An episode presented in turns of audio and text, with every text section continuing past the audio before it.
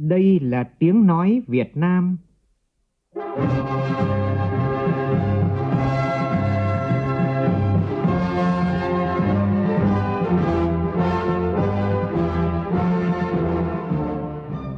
là tiếng nói Việt Nam, phát thanh từ Hà Nội, thủ đô nước Cộng hòa xã hội chủ nghĩa Việt Nam.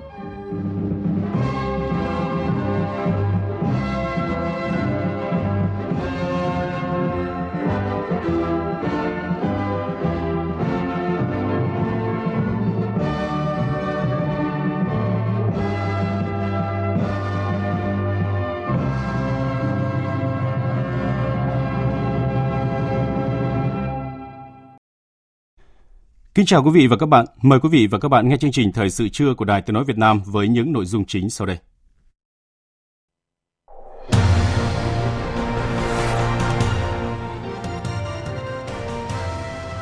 Tại nhiều địa phương, hôm nay tổ chức Đại hội Đảng Bộ tỉnh nhiệm kỳ 2020-2025. Hội đồng Quốc gia Giáo dục và Phát triển Nhân lực đề nghị giữ ổn định kỳ thi tốt nghiệp trung học phổ thông năm 2021 như năm nay triệt phá đường dây đánh bạc qua mạng Internet tại Đà Nẵng và Gia Lai với tổng số tiền giao dịch hơn 3.000 tỷ đồng. Trong phần tin thế giới, nhóm 4 quốc gia gồm Nhật Bản, Brazil, Đức và Ấn Độ kêu gọi tái khởi động các cuộc đàm phán cải tổ Hội đồng Bảo an Liên Hợp Quốc ngay lập tức.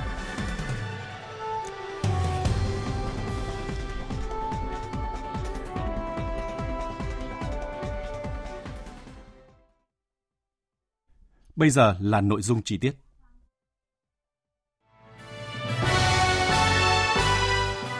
Tiến tới Đại hội Đảng toàn quốc lần thứ 13.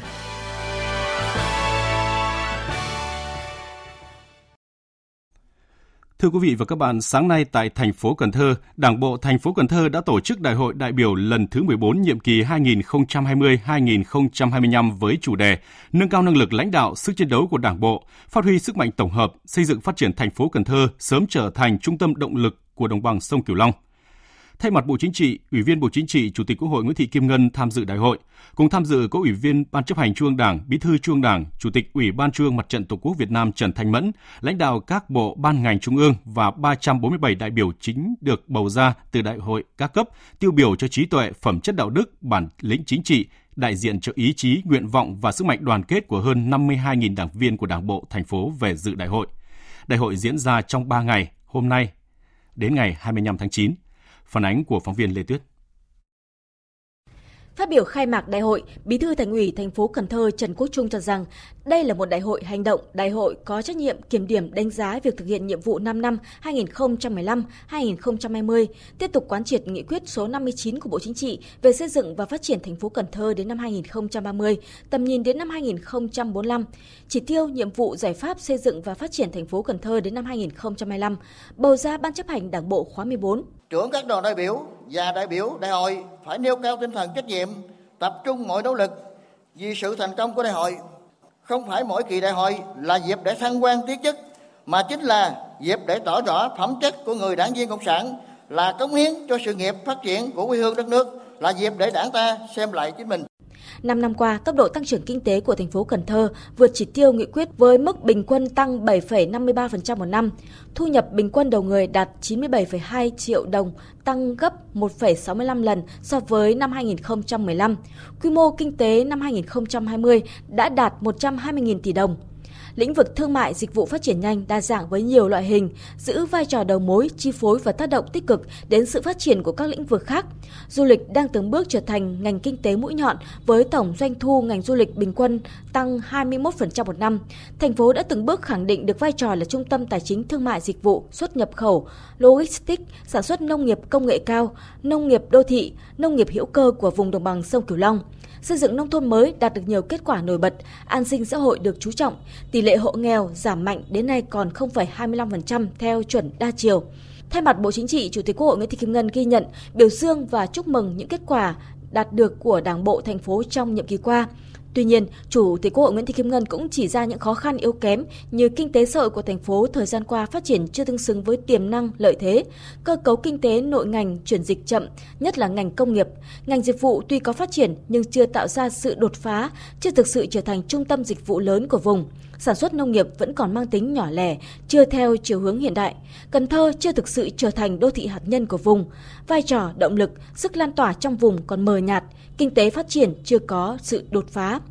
Kết cấu hạ tầng kinh tế xã hội, nhất là hạ tầng giao thông chưa đồng bộ, chất lượng chưa cao, đang là điểm nghẽn đối với phát triển của Cần Thơ nói riêng và vùng đồng bằng sông Cửu Long nói chung. Phát triển văn hóa xã hội còn một số bất cập, đời sống một bộ phận nhân dân còn khó khăn, nhất là nông dân, công nhân lao động. Công tác xây dựng đảng trên một số mặt còn những hạn chế. Tổ chức bộ máy, hệ thống chính trị có nơi chưa thật tinh gọn, Nhấn mạnh, Bộ Chính trị cơ bản tán thành với phương hướng nhiệm vụ trong nhiệm kỳ tới của Đảng bộ thành phố Cần Thơ. Chủ tịch Quốc hội Nguyễn Thị Kim Ngân gợi mở và lưu ý Đảng bộ thành phố 8 nhóm vấn đề lớn, trong đó cần tập trung phân tích rõ thuận lợi khó khăn, dự báo bối cảnh, đặc điểm tình hình trong năm tới, nhất là tranh chấp chiến tranh thương mại, chủ nghĩa bảo hộ, mậu dịch mới, các nước lớn tăng cường cạnh tranh chiến lược, sự gia tăng đan xen về lợi ích, tình hình Biển Đông tiếp tục diễn biến phức tạp, biến đổi khí hậu, dịch bệnh, cuộc cách mạng công nghiệp lần thứ tư và một số tỉnh trong vùng đang bứt phá đi lên làm gia tăng sự cạnh tranh đối với vai trò trung tâm của vùng Cần Thơ cũng như tiềm năng lợi thế đặc thù riêng so với các tỉnh trong vùng tổ chức tổng kết đánh giá những khâu đột phá của nhiệm kỳ qua, chương trình đề án thực hiện nghị quyết số 45 của Bộ Chính trị khóa 9 và những kết luận chỉ đạo của lãnh đạo Đảng, Nhà nước đối với Cần Thơ. Phấn đấu sớm hoàn thành mục tiêu xây dựng và phát triển thành phố Cần Thơ trở thành đô thị hạt nhân là thành phố xanh, văn minh, hiện đại, mang đậm bản sắc miền Tây Nam Bộ, là trung tâm của vùng trên một số lĩnh vực quan trọng. Cần Thơ không nhất thiết phải đứng đầu tất cả các lĩnh vực, nhưng về mặt tổng thể, Cần Thơ không thể đi chậm hơn, phát triển kém hơn các tỉnh khác trong vùng. Đồng thời, Cần Thơ phải phát huy tối đa tiềm năng, lợi thế, nguồn lực nội tại để phát triển những ngành, lĩnh vực tạo sức lan tỏa, dẫn dắt cả vùng và thực hiện việc thúc đẩy sự liên kết vùng một cách chặt chẽ hơn, hiệu quả hơn cần tiếp tục đổi mới hoàn thiện thể chế quản lý vùng phát huy tiềm năng lợi thế và tăng cường liên kết giữa các địa phương trong vùng. Đây là một chủ trương lớn của trung ương và trên quan điểm này cần phải xác định rõ vị trí vai trò của thành phố Cần Thơ trong vùng đồng bằng sông Cửu Long, trách nhiệm của Cần Thơ để thúc đẩy liên kết vùng và chủ động tổ chức liên kết với các tỉnh đồng bằng sông Cửu Long cũng như các tỉnh thuộc khu vực kinh tế trọng điểm phía Nam.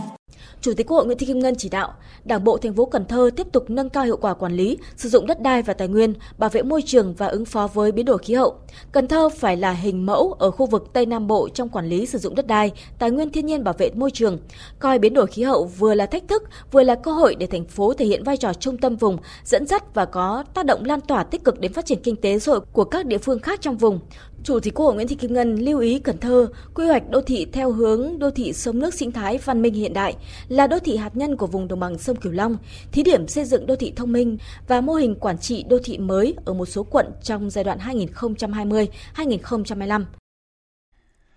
Đến năm 2030, Nam Định là tỉnh phát triển khá của cả nước. Mục tiêu này được khẳng định tại Đại hội đại biểu Đảng bộ tỉnh Nam Định lần thứ 20, nhiệm kỳ 2020-2025 khai mạc sáng nay.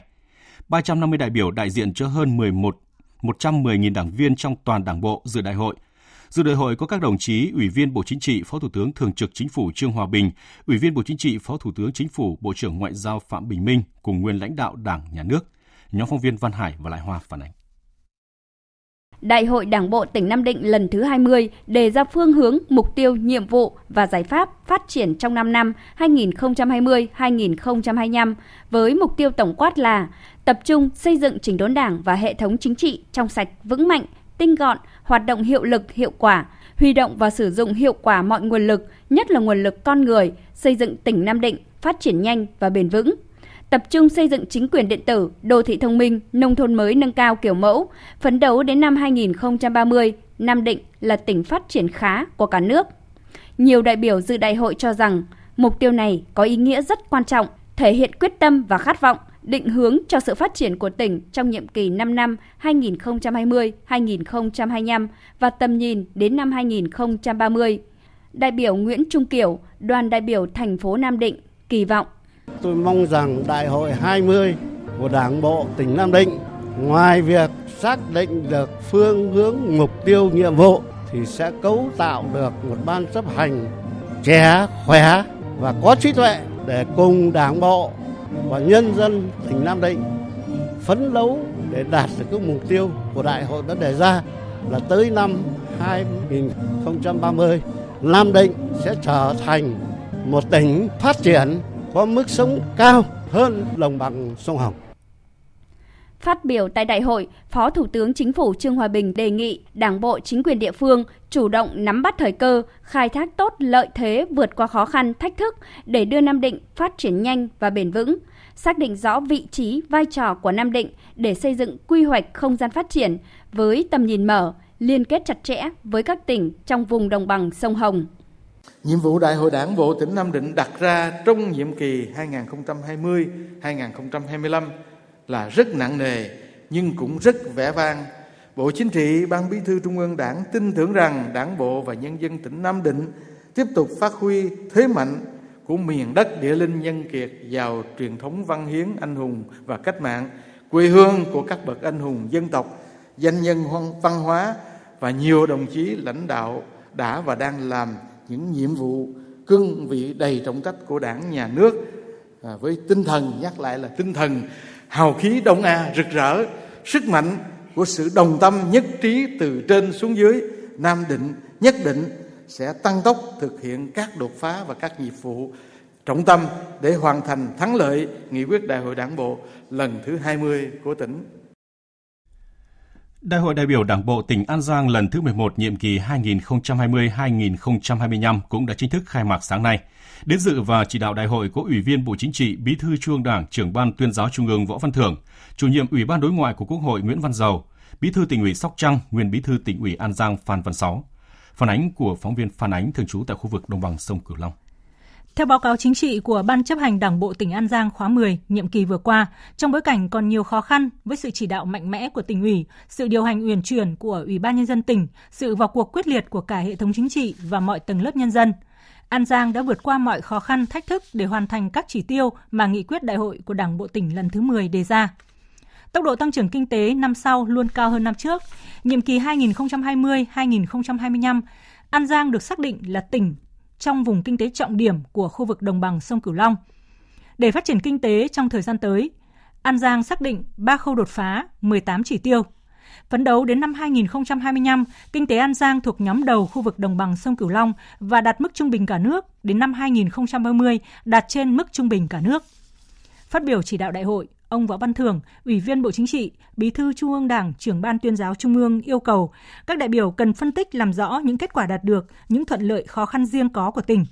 Trên cơ sở đó thảo luận sâu sắc, đề ra nhiệm vụ giải pháp, chỉ tiêu thiết thực phù hợp với thực tế của địa phương, nhất là trong lĩnh vực nông nghiệp. Đây là thế mạnh của địa phương, để từ đó phấn đấu thực hiện mục tiêu đưa An Giang trở thành một trong những tỉnh đứng đầu khu vực đồng bằng sông Cửu Long trong thời gian tới. Ông Võ Văn Thưởng nhấn mạnh tỉnh cần tiếp tục đẩy mạnh chuyển dịch cơ cấu sản xuất nông nghiệp, tập trung phát triển nông nghiệp thủy sản ứng dụng công nghệ cao, hữu cơ, an toàn sinh học và an toàn thực phẩm, có chất lượng và hiệu quả cao, phục vụ cho thị trường trong nước và xuất khẩu. Khuyến khích phát triển các loại hình trang trại, kinh tế hợp tác, tổ hợp nông nghiệp, công nghiệp dịch vụ công nghệ cao, hình thành các vùng chuyên canh quy mô lớn,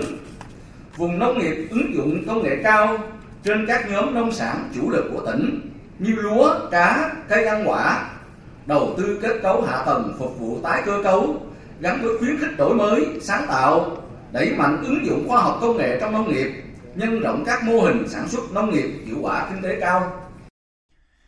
Sáng nay, Đại hội đại biểu Đảng bộ tỉnh Bà Rịa Vũng Tàu lần thứ 7 nhiệm kỳ 2020-2025 đã chính thức khai mạc với sự tham gia của 347 đại biểu, đại diện cho gần 43.000 đảng viên của Đảng bộ tỉnh.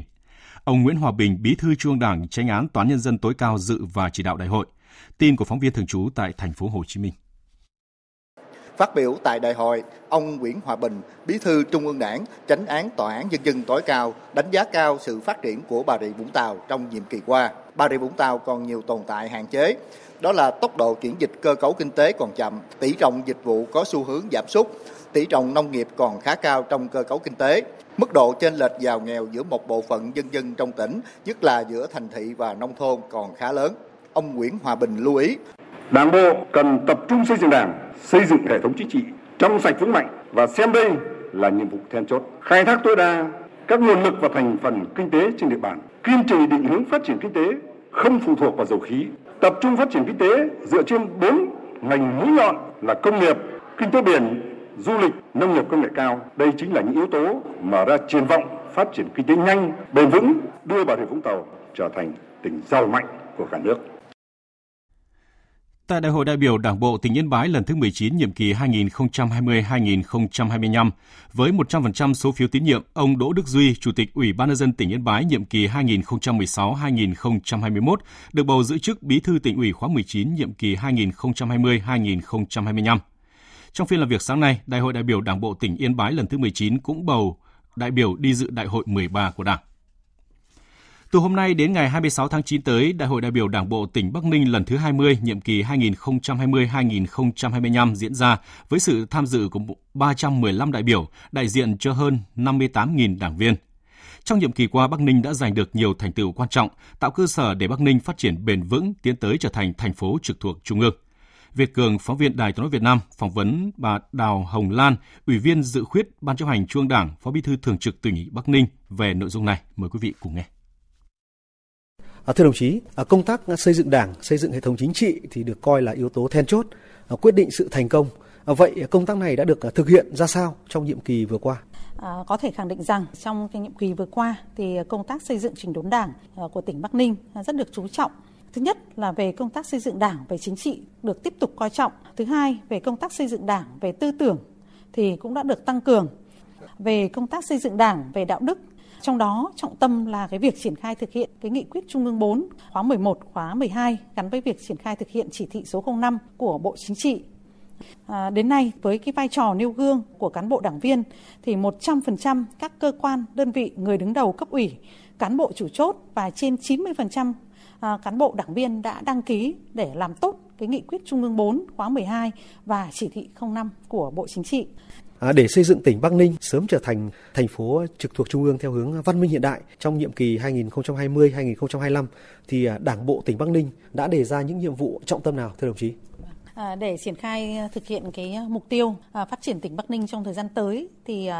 À, Ban chấp hành Đảng bộ tỉnh cũng đã xây dựng nhiệm vụ trọng tâm à, trong thời gian tới bên cạnh cái vấn đề thu hút phát triển công nghiệp làm sao mà phát triển công nghiệp phải gắn với phát triển thương mại và dịch vụ à, và phát triển công nghiệp phải gắn với phát triển đô thị theo hướng văn minh hiện đại. À, thứ ba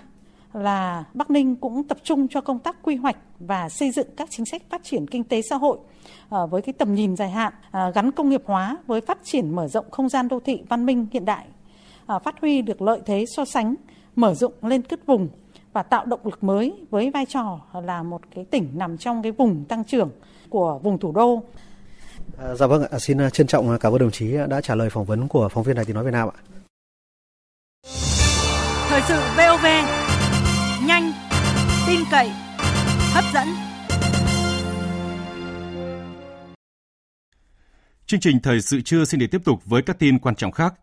Sáng nay tại huyện Bắc Sơn, Ủy ban nhân dân tỉnh Lạng Sơn tổ chức lễ kỷ niệm 80 năm ngày khởi nghĩa Bắc Sơn 27 tháng 9 năm 1940, 27 tháng 9 năm 2020.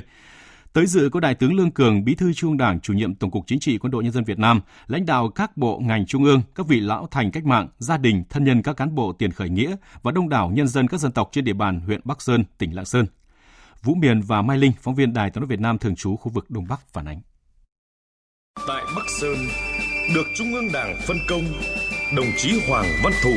Ngày 27 tháng 9 năm 1940, tại vùng căn cứ cách mạng Bắc Sơn, dưới sự chỉ huy của Đảng, nhân dân các xã Bắc Sơn, Hưng Vũ, Chiêu Vũ, Trấn Yên, Ngư Viễn với vũ khí thô sơ đã đồng loạt tấn công đồn mỏ nhài, nơi đầu não cai trị, giải phóng hoàn toàn châu lỵ Bắc Sơn.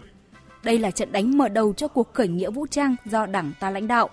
Sau đó, đội du kích Bắc Sơn ra đời, một trong những tổ chức vũ trang đầu tiên của Đảng – sau này phát triển thành ba trung đội Việt Nam cứu quốc, tiền thân của quân đội nhân dân Việt Nam. Khởi nghĩa Bắc Sơn là mốc son trói lọi trong lịch sử đánh giặc cứu nước của dân tộc ta, là tiếng súng đầu tiên báo hiệu thời kỳ đấu tranh vũ trang của dân tộc Việt Nam. Phát biểu tại buổi lễ, Đại tướng Lương Cường, Bí thư Trung ương Đảng, chủ nhiệm Tổng cục Chính trị Quân đội Nhân dân Việt Nam nhấn mạnh ý nghĩa và tầm chiến lược của khởi nghĩa Bắc Sơn. Khởi nghĩa Bắc Sơn tuy diễn ra trong phạm vi một địa phương với thời gian không dài nhưng có vị trí và ý nghĩa lịch sử vô cùng quan trọng là tiếng súng mở đầu phong trào giải phóng dân tộc ở Đông Dương đánh dấu bước trưởng thành lớn mạnh của phong trào cách mạng ở Lạng Sơn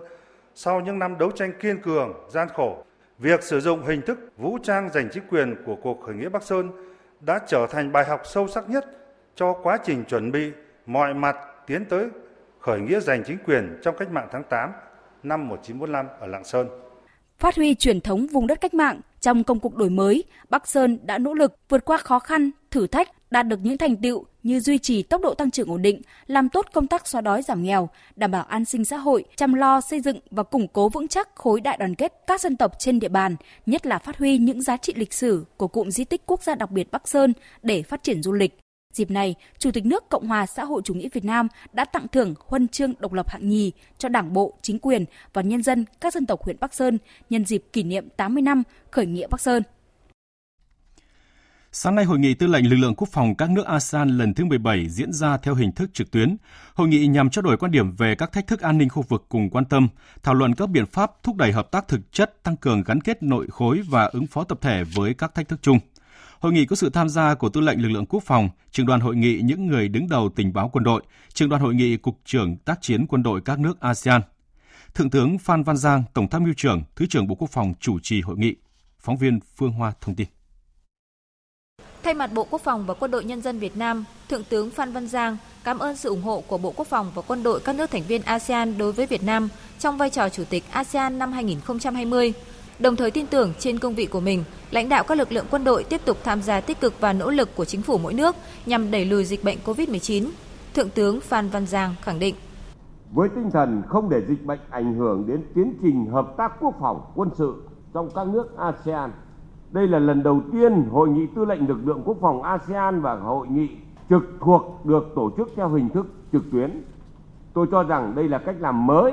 sáng tạo, phù hợp với tình hình hiện nay đồng thời tận dụng được những thành quả của cách mạng công nghiệp 4.0 mang lại. Tại hội nghị, đại biểu các nước ASEAN tập trung thảo luận kết quả hội nghị những người đứng đầu tình báo quốc phòng các nước ASEAN lần thứ 17, kết quả hội nghị cục trưởng tác chiến quân đội các nước ASEAN lần thứ 10, trao đổi về các thách thức an ninh khu vực cùng quan tâm, thông qua kế hoạch hoạt động 2 năm 2020-2022 của quân đội các nước ASEAN và thông qua tuyên bố chung của hội nghị lần này. Đáng chú ý, các đại biểu đánh giá cao nỗ lực của Việt Nam trong bối cảnh đại dịch COVID-19 diễn biến phức tạp, nhưng đã tích cực triển khai hiệu quả các ưu tiên, sáng kiến đã đặt ra trong năm Chủ tịch ASEAN 2020, trong đó đã tổ chức thành công các hội nghị quân sự quốc phòng ASEAN thời gian qua, kịp thời đề xuất triển khai nhiều sáng kiến trong phòng chống kiểm soát dịch bệnh, cũng như triển khai các hoạt động hợp tác trong khuôn khổ hợp tác quốc phòng, quân sự ASEAN. Qua đó, các nước nâng cao hiểu biết và tin cậy, tăng cường khả năng phối hợp giữa quân đội các nước ASEAN và các nước đối tác, góp phần duy trì hòa bình, ổn định khu vực, duy trì động lực hợp tác và vai trò trung tâm trong các cơ chế do ASEAN dẫn dắt. Về đối phó với các thách thức do đại dịch COVID-19 gây ra, các đại biểu khẳng định quân đội mỗi nước ASEAN đã thể hiện vai trò nòng cốt, vừa thực hiện các nhiệm vụ thường xuyên, vừa tham gia tích cực vào các nỗ lực chung của chính phủ, góp phần quan trọng trong kiểm soát đẩy lùi dịch bệnh. Về tình hình khu vực và thế giới, các đại biểu nhất trí đánh giá khu vực hiện nay đang phải đối diện với nhiều thách thức, cả truyền thống và phi truyền thống như an ninh biển, an ninh mạng, khủng bố, tội phạm xuyên quốc gia, biến đổi khí hậu, dịch bệnh, có nguy cơ ảnh hưởng đến hòa bình, ổn định của khu vực. Trước tình hình này, các đại biểu khẳng định ủng hộ việc duy trì hòa bình, ổn định, an ninh, an toàn và tự do hàng hải ở Biển Đông, nhất trí ASEAN cần kiên trì lập trường nguyên tắc, giải quyết hòa bình các tranh chấp bất đồng trên cơ sở luật pháp quốc tế, đặc biệt là Công ước Liên Hợp Quốc về luật biển năm 1982. Đồng thời, quân đội các nước ASEAN cần tăng cường hợp tác thực chất và gắn kết nội khối hơn nữa nhằm củng cố sự tin cậy lẫn nhau, cùng chung tay ứng phó với các thách thức để góp phần hoàn thành các mục tiêu xây dựng cộng đồng ASEAN, nâng cao vai trò của ASEAN trong khu vực và trên thế giới. Xin được chuyển sang các tin đáng chú ý khác thuộc lĩnh vực giáo dục. Cấm mọi hình thức khuyến khích đưa sách tham khảo vào trường học. Đây là chỉ đạo của Phó Thủ tướng Vũ Đức Đam trong cuộc họp Hội đồng Quốc gia Giáo dục và Phát triển Nhân lực chiều qua. Phản ánh của phóng viên Minh Hương. Thảo luận về các nội dung này, đa số các ý kiến cho rằng cần tách bạch phân định rõ sách tham khảo và sách giáo khoa. Sách giáo khoa là bắt buộc, còn sách bổ trợ, sách tham khảo thì không được bắt buộc học sinh mua. Đặc biệt đối với cấp tiểu học thì không cần phải có sách tham khảo, các cấp học khác có thể có, nhưng trên cơ sở để học sinh và giáo viên tự mua, tự tìm hiểu. Tiến sĩ Nguyễn Tùng Lâm, Chủ tịch Hội Tâm lý Giáo dục Hà Nội nêu ý kiến. Dứt khoát bỏ cái tham khảo cấp một thì nó không phải lằng nhằng vì nó không cần thiết còn cấp sau thì chúng ta là dùng cái hệ thống mạng thông tin đưa lên để cho gì đó, viên tham khảo còn cái sách tham khảo là cái sách phổ biến ngoài xã hội tất cả các hiệu sách. Và đấy là việc của giáo viên việc của học sinh tự tìm hiểu tự trang bị cho mình nhiều ý kiến cũng khẳng định có lợi ích nhóm trong việc phát hành sách bổ trợ, sách tham khảo. Việc các trường không phân định rõ đâu là sách giáo khoa, đâu là sách tham khảo để phụ huynh lựa chọn đã gây ra những bức xúc của phụ huynh học sinh trong thời gian vừa qua. Về phía Bộ Giáo dục và Đào tạo, Bộ trưởng Phùng Xuân Nhạ cũng cho biết Bộ đã quy định rõ không được đưa sách tham khảo như là tài liệu bắt buộc đối với học sinh các cấp học. Bộ kiên quyết chỉ đạo các sở và các nhà trường không được ép học sinh, phụ huynh mua sách tham khảo, thậm chí cả sách bổ trợ. Và trong cái quy định chúng tôi khẳng định rồi. Thế còn khi để xảy ra thì đơn vị địa phương phải có trách nhiệm giải trình và xử lý cái việc này. Được quy định rồi, phân cấp Phát biểu kết luận, Phó Thủ tướng Vũ Đức Đam đề nghị Bộ Giáo dục và Đào tạo phải sửa đổi bổ sung quy định không chỉ cấm sách tham khảo trong trường học mà cấm mọi hình thức khuyến khích đưa sách tham khảo vào trường học. Chúng ta phải phân biệt rõ sách giáo khoa là đưa vào nhà trường, đưa đến học sinh, còn sách tham khảo thì không được đưa vào nhà trường. Những vấn đề về phân phối sách rồi sách tham khảo là đụng chạm đến lợi ích cục bộ của một số nhà xuất bản, công ty phát hành sách đụng chạm đến lợi ích nhóm của một số cán bộ giáo dục và một số thầy giáo có chức có quyền trong trường không được để lợi dụng cái này để mà làm kinh tế không chính đáng nhưng mà đặc biệt quan trọng hơn nếu sách tham khảo chúng ta quản không chặt mà lập lờ thì nó đi ngược lại cái mục đích là giảm tải phá vỡ cái mục đích tốt đẹp của đường lối giáo dục Phó Thủ tướng Vũ Đức Đam cũng đề nghị Bộ Giáo dục và Đào tạo cần rút kinh nghiệm về việc thiếu sách cục bộ và những vấn đề chưa tốt đối với sách tham khảo và sách bổ trợ, đồng thời cần nghiên cứu việc đưa sách tới tay học sinh. Cũng tại phiên họp, Phó Thủ tướng Vũ Đức Đam, Phó Chủ tịch Hội đồng đề nghị các thành viên cho ý kiến về phương án tổ chức kỳ thi tốt nghiệp trung học phổ thông năm 2021 và những năm tiếp theo. Các ý kiến đề nghị tiếp tục giữ ổn định phương án tổ chức kỳ thi tốt nghiệp trung học phổ thông như năm nay, đồng thời tăng cường chuẩn hóa ứng dụng công nghệ. Bộ trưởng Bộ Giáo dục và Đào tạo Phùng Xuân Nhạ khẳng định qua 6 năm thực hiện lộ trình đổi mới kỳ thi tốt nghiệp trung học phổ thông quốc gia, đến lúc này đã hoàn thành việc tổ chức kỳ thi sau năm 2020 cơ bản ổn định. Vì vậy, phương án tổ chức kỳ thi năm 2021 không có gì thay đổi cả về số môn thi, phạm vi kiến thức, cách thức tổ chức giống như kỳ thi năm 2020. Kỷ niệm 255 năm ngày sinh tưởng niệm 200 năm ngày mất danh nhân văn hóa thế giới Đại thi hào Nguyễn Du. Sáng nay Sở Văn hóa Thể thao và Du lịch tỉnh Hà Tĩnh tổ chức trưng bày triển lãm tranh minh họa truyện Kiều và các tác phẩm tiêu biểu di sản văn trường Nguyễn Du. Tin của phóng viên Sĩ Đức. Với chủ đề Đại thi hào Nguyễn Du, kiệt tác truyện Kiều với quê hương Hà Tĩnh, trưng bày triển lãm tranh minh họa truyện Kiều và các tác phẩm tiêu biểu của Nguyễn Du – diễn ra từ ngày 24 đến ngày 28 tháng 9 năm 2020 tại Di tích Quốc gia đặc biệt, khu lưu niệm Đại Thi hào Nguyễn Du. Triển lãm trưng bày 4 bức tranh truyện Kiều dưới góc nhìn Minh Triết Việt, 150 bức tranh sơn dầu khổ lớn, 500 ấn phẩm về truyện Kiều qua các thời kỳ và di sản văn chương Nguyễn Du. Những bức tranh này lấy cảm hứng từ truyện Kiều của họa sĩ Nguyễn Tuấn Sơn, giúp cho người xem có một sự cảm nhận mới hơn về truyện Kiều, chất đầy sự sáng tạo trong mỹ thuật qua đó lan tỏa được những cái giá trị văn hóa của truyện Kiều trong thời đại mới. Ông Bùi Xuân Thập, Giám đốc Sở Văn hóa Thể thao và Du lịch tỉnh Hà Tĩnh cho biết. Qua cái cuộc triển lãm này để là quảng bá về cái giá trị của tác phẩm văn học mang tính đỉnh cao của thời đại à, của Đại thi hào Nguyễn Du và đồng thời là để giáo dục truyền thống về văn hóa của con người Việt Nam cũng như là quảng bá thì văn hóa của con người Việt Nam trong nước và quốc tế giáo dục thế hệ bồi đắp cái truyền thống yêu nước yêu quê hương để xây dựng quê hương đất nước ngày càng phát triển phồn thịnh. Sáng nay tại Hà Nội, Bộ Lao động Thương binh và Xã hội phối hợp với Quỹ Dân số Liên Hợp Quốc tại Việt Nam tổ chức hội thảo công bố báo cáo ra soát độc lập 10 năm thực hiện luật bình đẳng giới. Báo cáo được hoàn thành với những đánh giá, nhận định khách quan và có nhiều giá trị trong bối cảnh luật bình đẳng giới cần được xem xét sửa đổi trong giai đoạn tới đây. Phản ánh của phóng viên Hà Nam. Sau 10 năm thực hiện luật bình đẳng giới, thực hiện sự chỉ đạo của Thủ tướng Chính phủ, năm 2018, Bộ Lao động Thương binh và Xã hội đã xây dựng báo cáo tổng kết 10 năm thi hành luật bình đẳng giới. Cùng với đó, trong khuôn khổ hợp tác của mình, Bộ Lao động Thương binh và Xã hội đã nhận được sự hỗ trợ của Quỹ Dân số Liên Hợp Quốc tại Việt Nam để xây dựng báo cáo giả soát độc lập 10 năm thực hiện luật bình đẳng giới. Phát biểu tại hội thảo, bà Nguyễn Thị Hà, Thứ trưởng Bộ Lao động Thương binh và Xã hội, Phó Chủ tịch Thường trực Ủy ban Quốc gia vì sự tiến bộ của phụ nữ Việt Nam cho biết. Việc thực hiện bình đẳng giới ở Việt Nam chúng ta thì cũng đang còn phải đối mặt với rất là nhiều khó khăn thách thức. Thực tế thì à, cả nam giới và phụ nữ đều đang phải chịu những tác động của bất bình đẳng giới. Và nói một cách công bằng thì nữ giới và trẻ em gái là nhóm chịu thiệt thòi lớn hơn trong cái bất bình đẳng giới này. Tại hội thảo, các đại biểu cho rằng Việt Nam đang đối mặt với nhiều thách thức mới về bình đẳng giới do tác động của kinh tế toàn cầu, sự phát triển mạnh mẽ của cuộc cách mạng công nghệ lần thứ tư, thiên tai và biến đổi khí hậu và những thay đổi về mặt nhân khẩu học. Những thách thức này đòi hỏi cần phải xây dựng những chính sách và hành động cụ thể để giữ vững những thành tựu đã đạt được, đồng thời khắc phục những vấn đề giới đang tồn tại cũng như những vấn đề giới nảy sinh trong thời gian tới. Bà Naomi Kitahara, trưởng đại diện Quỹ dân số Liên Hợp Quốc tại Việt Nam, chia sẻ. Trong suốt 10 năm thực hiện luật bình đẳng giới, chúng tôi đã nhìn thấy những thành tựu đáng kể về thúc đẩy quyền và sự lãnh đạo của phụ nữ, đặc biệt là trong lĩnh vực y tế, giáo dục và thông qua việc đẩy mạnh khung pháp lý và thể chế tại Việt Nam. Tuy nhiên là một trong 17 mục tiêu phát triển bền vững, bình đẳng giới và trao quyền cho phụ nữ là yếu tố không thể thiếu trong tất cả các khía cạnh của đời sống kinh tế xã hội của mọi người. Nếu không giải quyết vấn đề về bình đẳng giới, Việt Nam sẽ không có cách nào đạt được các mục tiêu phát triển bền vững vào năm 2030. Về diễn biến dịch COVID-19 trong nước, đến sáng nay, Việt Nam bước sang ngày thứ 22 không ghi nhận ca mắc COVID-19 mới ngoài cộng đồng. Chiều qua, Việt Nam ghi nhận thêm một ca mắc mới, nhất là trường hợp từ Mỹ về Việt Nam. Người này đã được cách ly tập trung sau khi nhập cảnh tại Hưng Yên.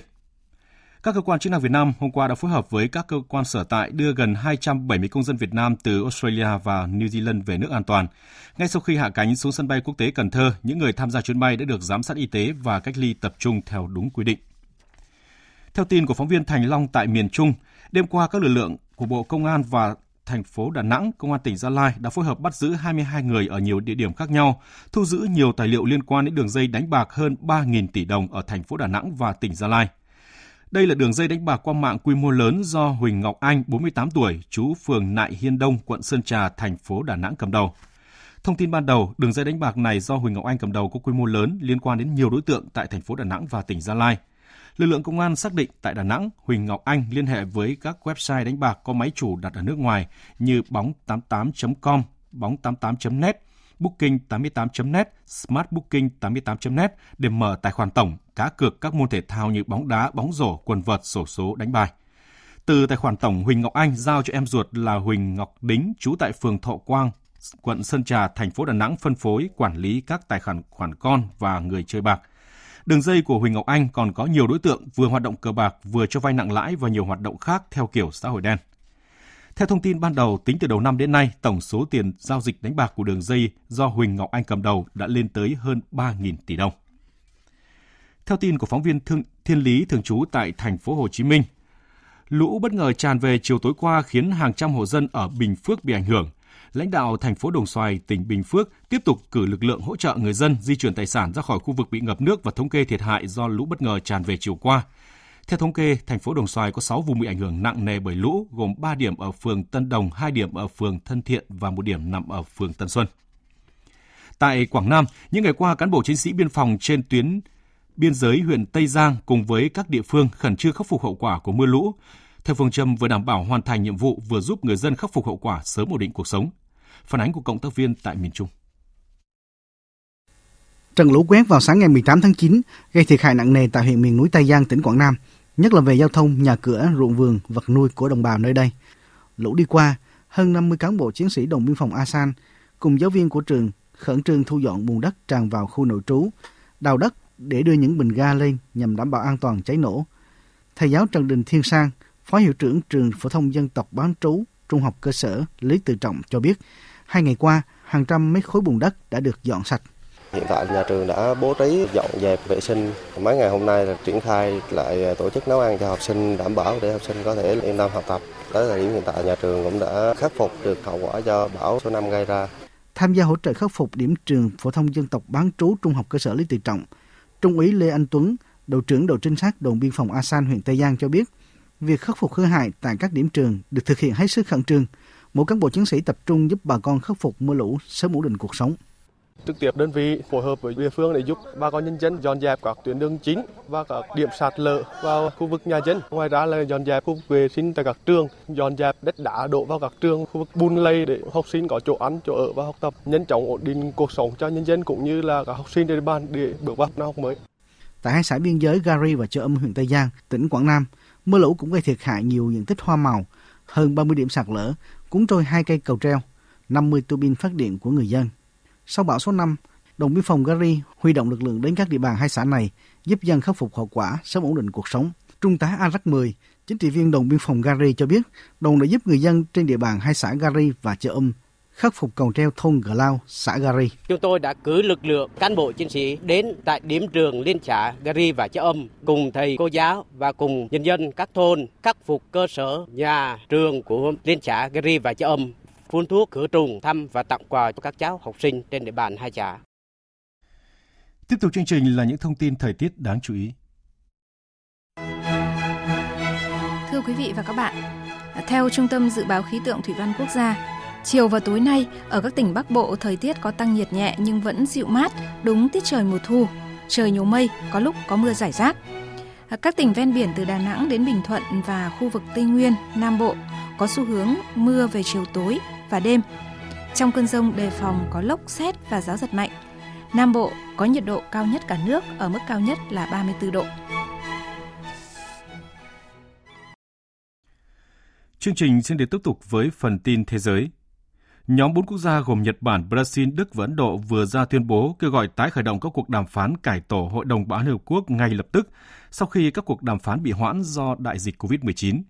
Hiện đề xuất thêm thành viên thường trực Hội đồng Bảo an đang được nhiều nước quan tâm ủng hộ. Tổng hợp của biên tập viên Đình Nam. Ngoại trưởng các nước Nhật Bản, Brazil, Đức và Ấn Độ hôm qua đã có cuộc họp trực tuyến bên lề Đại hội đồng Liên Hợp Quốc. Tuyên bố chung sau cuộc họp, bốn nước đã nhấn mạnh về sự cấp bách của việc cải tổ Liên Hợp Quốc và các cơ quan ra quyết định chính của tổ chức này để phản ánh tốt hơn thực tế với tình hình hiện nay.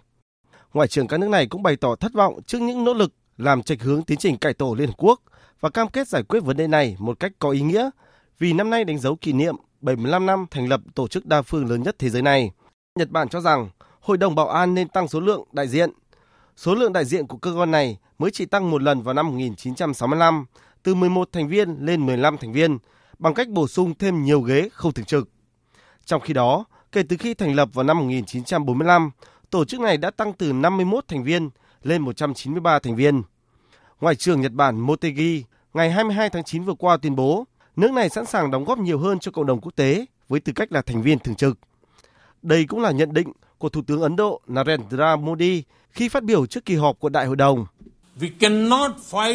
Chúng ta không thể chống lại những thách thức ngày nay bằng những cấu trúc lỗi thời. Nếu không có những cải cách toàn diện, Liên Hợp Quốc phải đối mặt với một cuộc khủng hoảng niềm tin. Chúng ta cần một chủ nghĩa đa phương, được cải cách phản ánh thực tế ngày nay, đưa ra tiếng nói cho tất cả các bên liên quan, giải quyết những thách thức đương đại và tập trung vào phúc lợi con người. Ấn Độ mong được hợp tác với tất cả các quốc gia khác để hướng tới mục tiêu này. Ngoài Ấn Độ, Brazil, Đức và Nhật Bản, Nam Phi hiện cũng là một trong những ứng cử viên sáng giá cho vị trí thành viên thường trực tiếp theo của Hội đồng Bảo an Liên Hợp Quốc. Đây là đại diện sáng giá của châu Phi khi các quốc gia châu lục này cho rằng đã đến lúc châu Phi phải có đại diện có quyền quyết định trong các nghị quyết của Hội đồng Bảo an. Phóng viên Đài tiếng nói Việt Nam thường trú tại Mỹ đưa tin, phát biểu tại Đại hội đồng Liên Hợp Quốc, Tổng thống Venezuela Nicolas Maduro vừa kêu gọi các nước thành viên Liên Hợp Quốc chống lại các lệnh trừng phạt của Mỹ đối với nước này và các nước bao gồm Cuba, Nicaragua và Syria. Tổng thống Maduro nhấn mạnh các nước cần kêu gọi Mỹ ngừng ngay tất cả các biện pháp cưỡng ép đa phương, các lệnh trừng phạt và để người dân Venezuela được thực hiện các quyền của mình. Ông Maduro cũng kêu gọi các nước thành viên Liên Hợp Quốc phản đối các lệnh trừng phạt của Mỹ đối với các nước bạn bè của Venezuela, bao gồm Cuba, Nicaragua và Syria. Cuba và Nicaragua hiện được coi là hai nước đồng minh duy nhất còn lại của Tổng thống Maduro ở Trung Mỹ Latin, sau khi các lãnh đạo thiên tả mất quyền lực ở một số nước như là Brazil và Ecuador. Tại cuộc họp trực tuyến giữa Chủ tịch Trung Quốc Tập Cận Bình và Tổng thư ký Liên Hợp Quốc Antonio Guterres diễn ra vào tối qua, Chủ tịch Trung Quốc cho rằng đại dịch COVID-19 đã bộc lộ rõ các vấn đề trong hệ thống quản trị toàn cầu, nhưng Trung Quốc không chủ trương đối kháng và tách rời. Tin của phóng viên Đài tiếng nói Việt Nam thường trú tại Bắc Kinh. Ông Tập Cận Bình tái khẳng định với vai trò là ủy viên thường trực của Hội đồng Bảo an Liên Hợp Quốc, Trung Quốc ủng hộ Liên Hợp Quốc phát huy vai trò hạt nhân trong các sự vụ quốc tế. Ông cho rằng đại dịch COVID-19 đã làm nảy sinh nhiều vấn đề mới, nhưng vẫn không xa rời các vấn đề liên quan đến hòa bình và phát triển. Thế giới chỉ có một hệ thống quốc tế duy nhất do Liên Hợp Quốc làm nòng cốt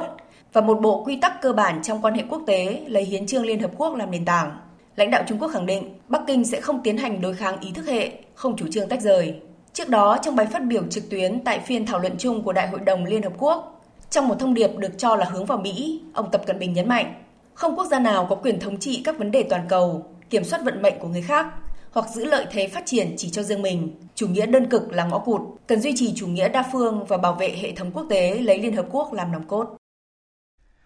Tổng thống Mỹ Donald Trump từ chối cam kết chuyển giao quyền lực một cách hòa bình nếu ông thua ứng cử viên Đảng Dân Chủ Joe Biden trong cuộc bầu cử vào ngày 3 tháng 11 tới. Tin của Phạm Huân, phóng viên Đài tiếng nói Việt Nam thường trú tại Mỹ.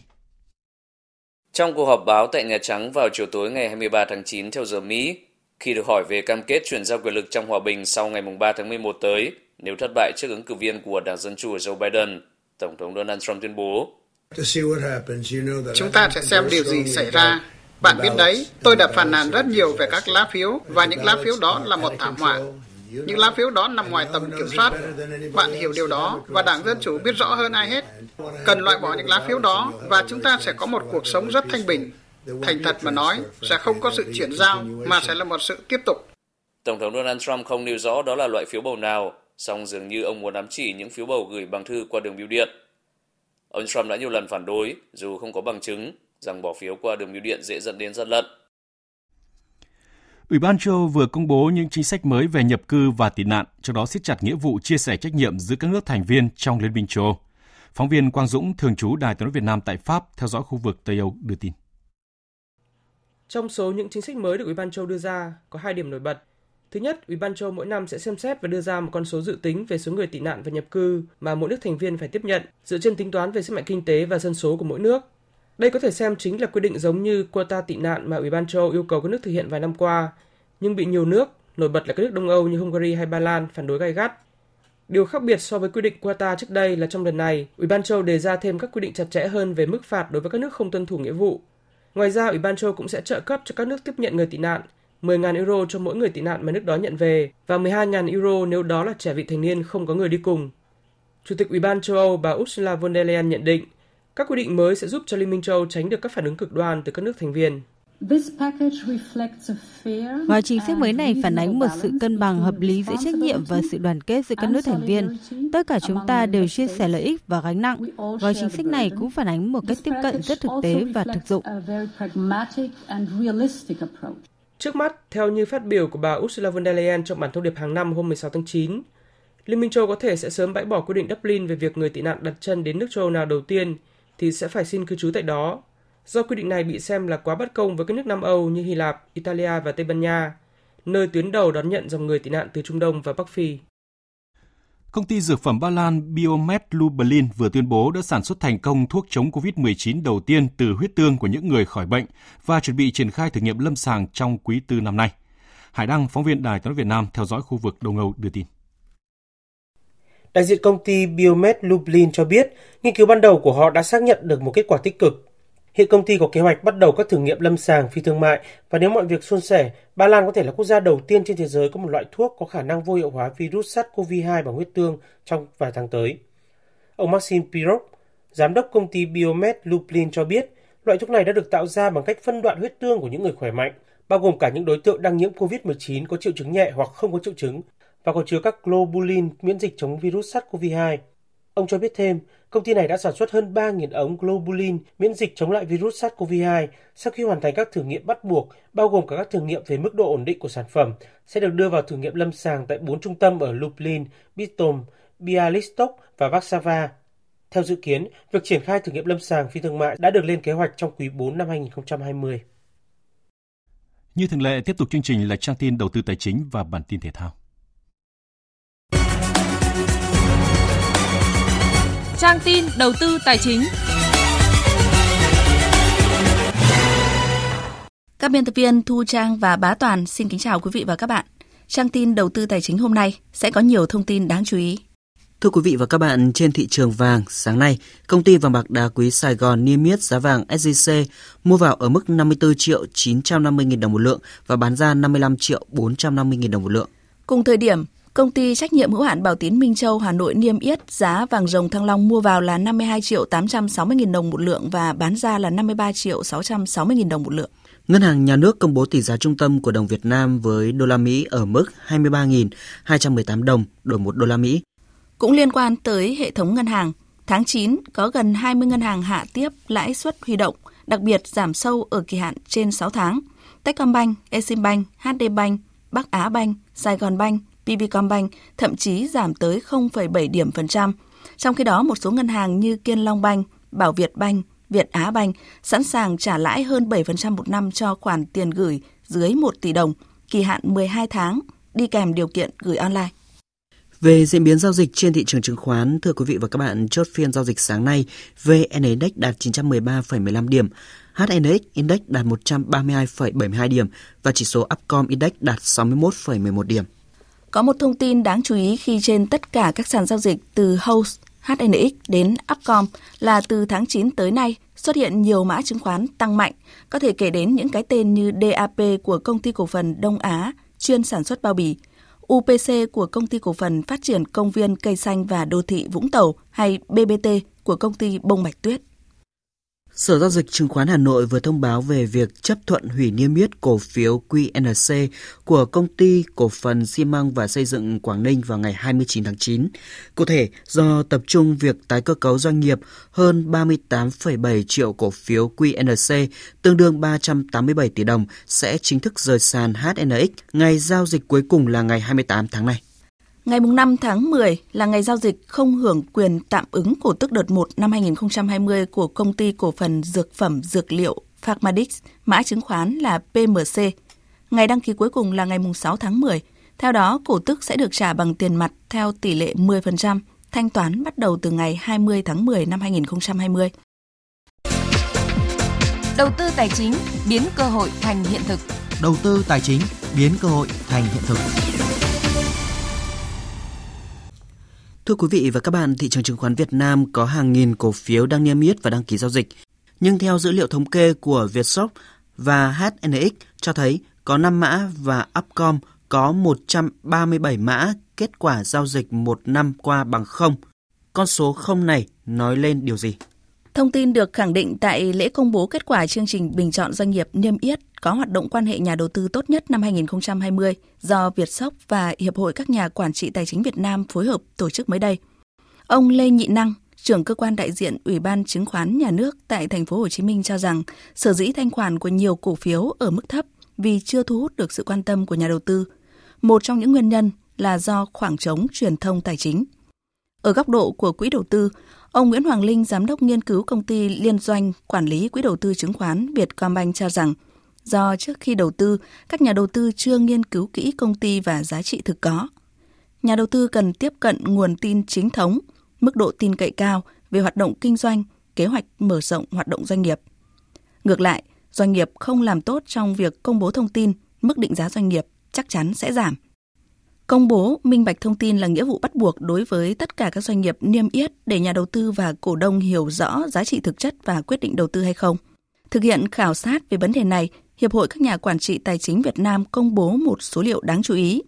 Có 329 doanh nghiệp trong tổng số 729 doanh nghiệp niêm yết, tuân thủ đúng và đầy đủ nghĩa vụ công bố thông tin trên cả hai sàn chứng khoán HOSE và HNX. Trong số đạt chuẩn thì có 21 doanh nghiệp có quy mô vốn hóa lớn, 81 doanh nghiệp có quy mô vừa và 227 doanh nghiệp có quy mô nhỏ. Nhóm công ty có quy mô vốn hóa lớn thực hiện quản trị công bố thông tin tốt nhất và ngược lại. Còn trên bình diện chung, các doanh nghiệp niêm yết ngày càng đáp ứng tốt hơn nghĩa vụ công bố thông tin theo quy định.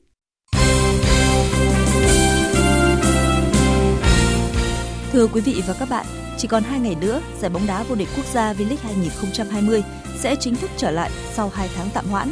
Cả 7 cặp đấu của vòng 12 sẽ đồng loạt bắt đầu vào lúc 17 giờ ngày 26 tháng 9 và hầu như tất cả các sân vận động đều được mở cửa đón khán giả. Tất nhiên là phải tuân thủ các quy định phòng chống dịch bệnh. Hôm nay, câu lạc bộ Hà Nội di chuyển vào Quảng Nam để chuẩn bị cho cuộc so tài hứa hẹn rất sôi động trên sân Tam Kỳ vào thứ bảy tới đây. Tại buổi tập trước ngày lên đường, ban huấn luyện đội bóng thủ đô chỉ yêu cầu các cầu thủ vận động nhẹ, riêng cặp tiền vệ Quang Hải, Thành Lương phải tập riêng. Trao đổi với báo chí, hậu vệ 21 tuổi Đặng Văn Tới cho biết sau trận chung kết quốc gia thì toàn đội cũng đã rất vui vẻ và ăn mừng chiến thắng đấy nhưng mà đến buổi hôm nay thì toàn đội phải tập trung lại và tập luyện thật tốt để chuẩn bị cho trận đấu với Quảng Nam. Thì em cũng xem qua những trận đấu Quảng Nam em sẽ chú ý đến các tiền đạo và các tiền vệ biên nghiên cứu từng người từng người một. Mới đây thì ban tổ chức sân Tam Kỳ chính thức xác nhận sẽ mở cửa cho khoảng 4.000 khán giả đến cổ vũ khi đội cuối bảng tiếp đón đội xếp thứ tư của V-League năm nay. Văn Tới nói. Sau mà thời gian mà nghỉ dịch thì đội nào cũng thế, cũng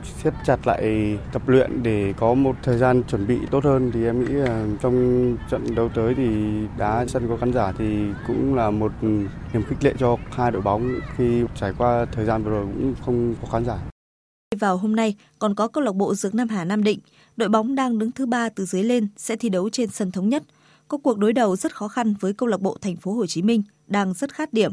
Trợ lý huấn luyện viên Nguyễn Văn Dũng cho biết. Đội thành phố Hồ Chí Minh là một à, trong những à, đội ứng cử viên tranh chức vô địch. Con người người ta rất là mạnh, rất là nhiều cầu thủ à, đội tuyển quốc gia cũng như là các cầu thủ ngoại rất là chất lượng. Chúng tôi phải chuẩn bị thật kỹ lưỡng để công tác chuyên môn và cũng như là chiến thuật và đấu pháp hợp lý nhất để thi đấu với đội thành phố Hồ Chí Minh. Rất khó để đội bóng Thành Nam có điểm trên sân thống nhất, nhất là khi đã trắng tay trong cả 5 trận sân khách ở mùa giải này. Trong khi đó, sau thất bại toàn diện ở vòng bán kết cúp quốc gia trên sân hàng đẫy, câu lạc bộ Thành phố Hồ Chí Minh vừa bổ sung thêm 3 cầu thủ tốt nhất của đội hạng nhất Sana Khánh Hòa là Trùm Tỉnh, Đình Khương và Lâm Ti Phong, tạo thêm chiều sâu về đội hình. Chân sút Lâm Ti Phong chia sẻ. Đầu tiên em à, xin cảm ơn câu lạc bộ Khánh Hòa đã tạo điều kiện cho em được à, trở lại sân chơi cao nhất của bóng đá Việt Nam. Thứ hai là em cũng cảm ơn câu lạc bộ Thành phố Hồ Chí Minh đã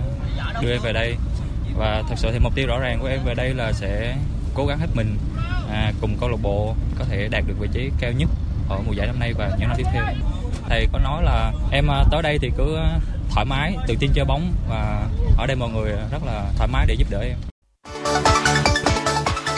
Chuyển sang các thông tin thể thao đáng chú ý khác. Tại Trung tâm Đào tạo bóng đá trẻ PVF tỉnh Hưng Yên, giải bóng đá U17 quốc gia 2020 đã xác định được hai cặp đấu bán kết. Tại lượt trận cuối bảng B diễn ra hôm qua, hai đội đã sớm có vé đi tiếp là Nutifood JMG và Sông Lam Nghệ An bước vào cuộc so tài để phân định ngôi đầu bảng. Kết quả là Nutifood JMG thắng 4-2 và ngày mai sẽ đấu bán kết với đội nhì bảng A là Hòa Anh Gia Lai. Còn các cầu thủ trẻ của Sông Lam Nghệ An sẽ tranh vé vào chung kết cùng chủ nhà PVF. Liên đoàn bóng đá châu Á mới đây đã phê duyệt VFF là thành viên chính thức của chương trình phát triển bóng đá trẻ cấp cao AFC. Tham dự chương trình này, VFF sẽ được AFC hỗ trợ và đề ra các tiêu chuẩn cho việc phát triển cầu thủ tài năng. Nhân dịp này, AFC cũng đã công nhận Trung tâm bóng đá trẻ PVF là học viện đạt tiêu chuẩn 3 sao, mức cao nhất của hệ thống đào tạo bóng đá trẻ tại châu Á. Dạng sáng nay trên các sân cỏ nước Anh tiếp tục diễn ra loạt trận thuộc vòng 3 Cúp Liên đoàn. Arsenal thắng 2-0 khi đồng khách của Leicester City. Chelsea thắng 6-0 trước Barnsley. Newcastle thắng Morecambe với tỷ số 7-0. Ngoài ra, Everton, Fulham, Burnley và Brighton cũng đã giành vé vào vòng 4. Hiệp hội bóng đá Hoàng gia Hà Lan xác nhận huấn luyện viên Frank de Boer chính thức trở thành huấn luyện viên đội tuyển quốc gia nước này. Cựu danh thủ sinh năm 1970 sẽ ký vào bản hợp đồng có thời hạn 2 năm. Ngày 7 tháng 10 tới đây, tuyển Hà Lan đấu giao hữu với Mexico trước khi so tài với Bosnia-Herzegovina và Italia tại vòng bảng UEFA Nations League. Ở diễn biến khác, người tiền nhiệm của huấn luyện viên Frank de Boer tại tuyển Hà Lan là huấn luyện viên Koeman ngay khi đến Barcelona đã tuyên bố tiền đạo Luis Suarez sẽ phải ra đi. Và dạng sáng nay, trang chủ của câu lạc bộ Atlético Madrid đã công bố bản hợp đồng 2 năm với Suarez. Để có được tiền đạo người Uruguay, Atletico chỉ trả cho Barca 6 triệu euro phí chuyển nhượng, thế nhưng phải đáp ứng mức lương lên tới 9 triệu euro một năm. Trong 6 năm khoác áo Barca, Suarez đã ghi 198 bàn thắng sau gần 300 trận, trở thành tay săn bàn vĩ đại thứ ba trong lịch sử Barca chỉ sau Lionel Messi và Cesar. Dự báo thời tiết Theo Trung tâm Dự báo Khí tượng Thủy văn Quốc gia, chiều và đêm nay, phía Tây Bắc Bộ nhiều mây, có mưa rào và rông vài nơi, gió nhẹ, nhiệt độ từ 22 đến 29 độ. Phía Đông Bắc Bộ nhiều mây, có mưa rào và rông vài nơi, gió Đông Bắc đến Đông cấp 2, cấp 3, nhiệt độ từ 22 đến 29 độ, có nơi trên 29 độ. Các tỉnh từ Thanh Hóa đến Thừa Thiên Huế có mưa rào và rông vài nơi, gió nhẹ, nhiệt độ từ 23 đến 33 độ, phía Nam có nơi trên 33 độ. Các tỉnh ven biển từ Đà Nẵng đến Bình Thuận, chiều nắng, chiều tối và đêm có mưa rào và rông vài nơi. Trong cơn rông có khả năng xảy ra lốc xét và gió giật mạnh, nhiệt độ từ 24 đến 34 độ. Khu vực Tây Nguyên có mưa rào và rông vài nơi, riêng chiều tối và tối có mưa rào và rông rải rác, cục bộ có mưa vừa, mưa to, gió Tây Nam cấp 2, cấp 3. Trong cơn rông có khả năng xảy ra lốc xét và gió giật mạnh. Nhiệt độ từ 29 đến 31 độ. Có nơi trên 31 độ. Nam Bộ có mưa rào và rông vài nơi, riêng chiều tối và tối có mưa rào và rông rải rác, cục bộ có mưa vừa mưa to, gió Tây Nam cấp 2, cấp 3. Trong cơn rông có khả năng xảy ra lốc xét và gió giật mạnh.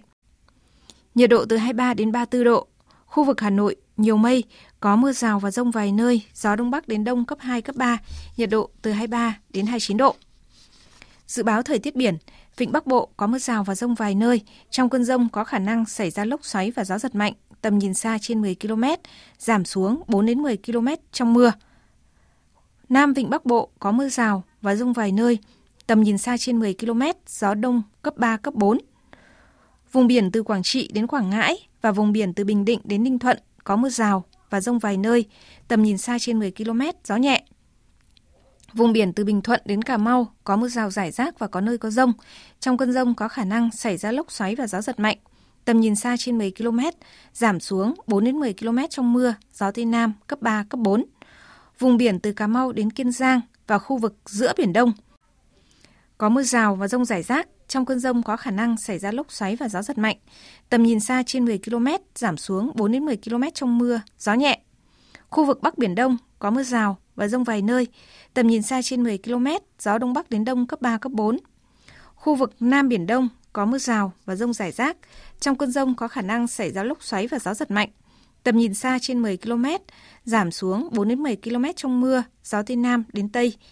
cấp 3, cấp 4. Khu vực quần đảo Hoàng Sa thuộc thành phố Đà Nẵng có mưa rào và rông vài nơi, tầm nhìn xa trên 10 km, gió Đông Bắc đến Đông cấp 3, cấp 4. Khu vực quần đảo Trường Sa thuộc tỉnh Khánh Hòa có mưa rào và rông rải rác. Trong cơn rông có khả năng xảy ra lốc xoáy và gió giật mạnh. Tầm nhìn xa trên 10 km, giảm xuống 4 đến 10 km trong mưa, gió Tây Nam đến Tây cấp 3, cấp 4. Vịnh Thái Lan có mưa rào và rông rải rác. Trong cơn rông có khả năng xảy ra lốc xoáy và gió giật mạnh. Tầm nhìn xa trên 10 km, giảm xuống 4 đến 10 km trong mưa, gió nhẹ. Những thông tin về thời tiết cũng đã kết thúc chương trình thời sự trưa nay của Đài Tiếng nói Việt Nam. Quý vị và các bạn quan tâm có thể nghe lại chương trình trên trang web tại địa chỉ vv1.vn. Chương trình thời sự trưa nay do các biên tập viên Đức Hưng, Duy Quyền, Hằng Nga, Thu Hòa, kỹ thuật viên Thế Phi phối hợp sản xuất và thực hiện. Chịu trách nhiệm nội dung Nguyễn Vũ Duy. Cảm ơn sự chú ý lắng nghe của quý vị và các bạn.